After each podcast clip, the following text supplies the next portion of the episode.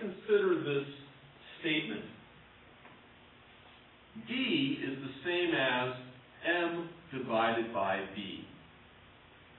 Or we could say density is the same as mass divided by its volume. If I were to ask you to solve for M, what would M equal? Well, to solve for M, we need to get by itself. So M would equal something. In order to solve for M, we need to multiply each side by V. By multiplying each side by V, we can determine what M is. So V times D is the same as M divided by V times V. I multiplied each side by V.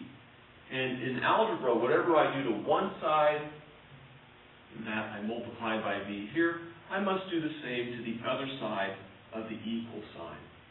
Well, V times M over V, we discover that the V's cancel each other out because V divided by V is equal to 1. Thus, we know what M is equal to. M is the same as D times D. If we had 250 milliliters of a liquid with a density of 0.78 grams per milliliters, I could determine the mass of this volume.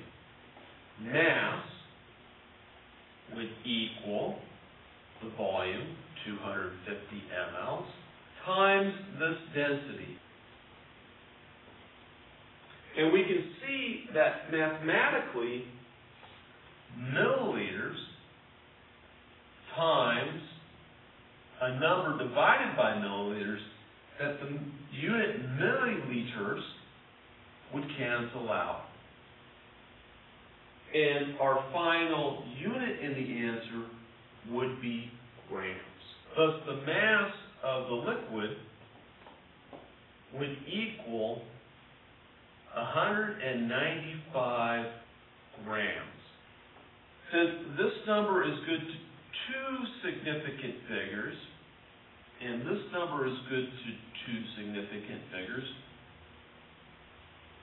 we need to express this number into correct scientific notation. So our final answer should be reported as 2.0 times 10 to the second power grams. So this is our final answer in correct scientific notation with the correct number of significant figures. Again, we need to write our answer to two significant digits, so we count over one significant digit, two significant digits.